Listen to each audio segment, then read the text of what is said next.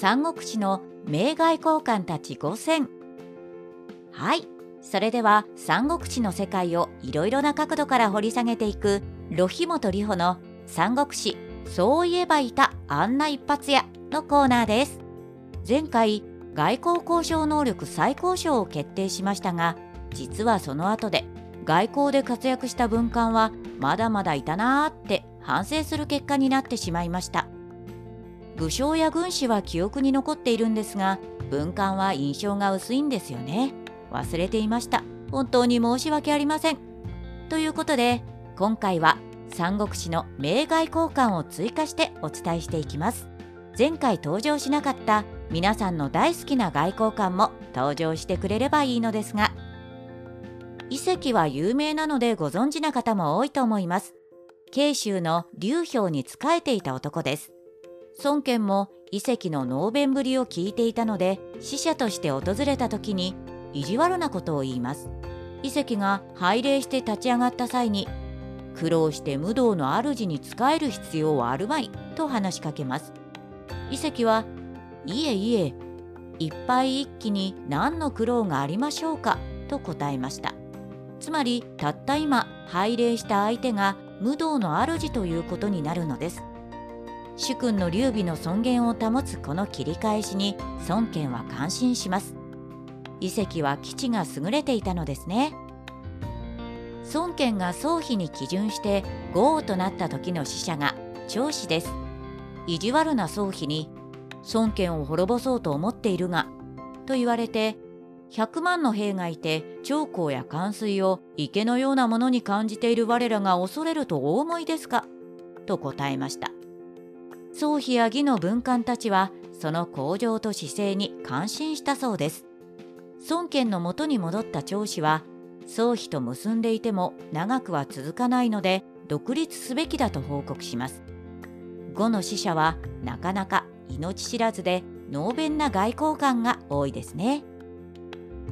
医療の戦いで大敗を喫した劉備は生徒に戻らず白帝城にこもっていました。反省の気持ちが強かったようですね。病弱にもなったようです。そんな劉備のもとに向かい今後について話し合ったのがこの停戦です。かなり気を使ったのではないでしょうか。とてつもなく他人を思いやることのできる人にしかできない役目ですね。ここで劉備も納得したので死後諸葛亮孔明の指示のもと蜀と呉は再び同盟を結ぶことができました。一番難しい場面で外交交渉したのがこの停戦なのです。すごいです。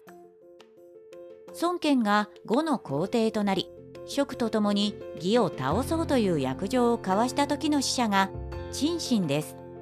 義を打ち滅ぼした後は蜀は平州紀州領州遠州を加え呉は徐州清州優州余州を加えるという割譲の約束もしています。ちなみに司令は半分ずつという内容でした。蜀と呉の不可侵条約を締結したのが陳信なのです。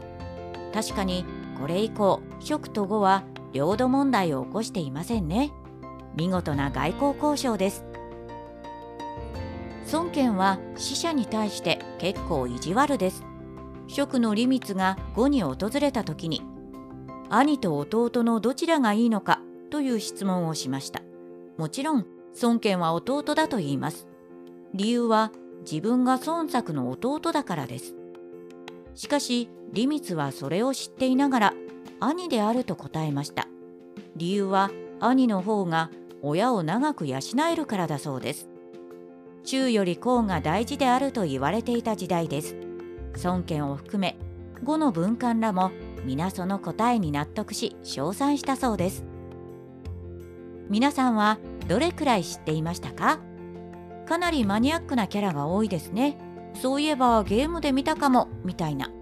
しかしこうなると前回発表した外交交渉能力ベスト10は入れ替わってしまうのでしょうか？困りました。この5人ともにすごい外交官ですよね。皆さんはどうお考えですか？